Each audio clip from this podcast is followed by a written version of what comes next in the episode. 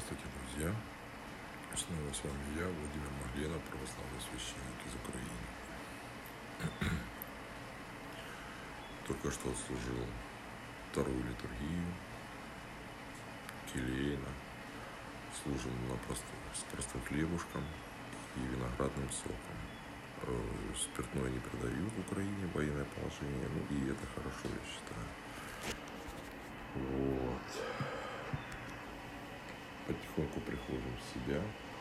Хотя, если честно, новости смотрю и ну, нереально прийти в себя, видя от масштаба человеческого горя в Украине, которое принесла нам Россия. Мы их назвали.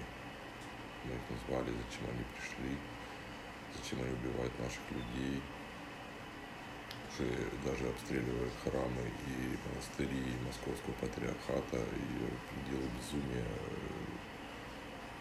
русских не вижу я. Только один Бог может остановить их, мне кажется.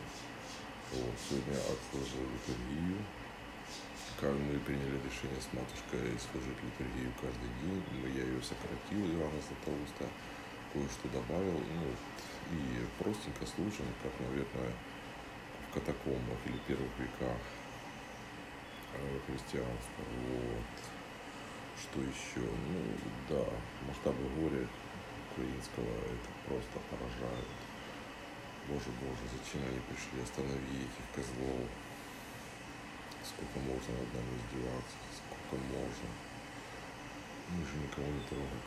Мы жили, мы жили своей жизнью, мы мирные люди. Зачем вы пришли убивать нас? Вот, на этой, на этом как бы закончу все. Ага. Еще люди пишут, много начало появляться звонков во Львове. Я хожу с запасными дарами, причащаю беженцев. И так потихоньку служу. Сколько мы продержимся здесь на квартире, не знаю, но местный владыка Дмитрий предложил нам комнату в гостинице при семинарии. Ну, будем смотреть, будем смотреть. Спасибо за внимание.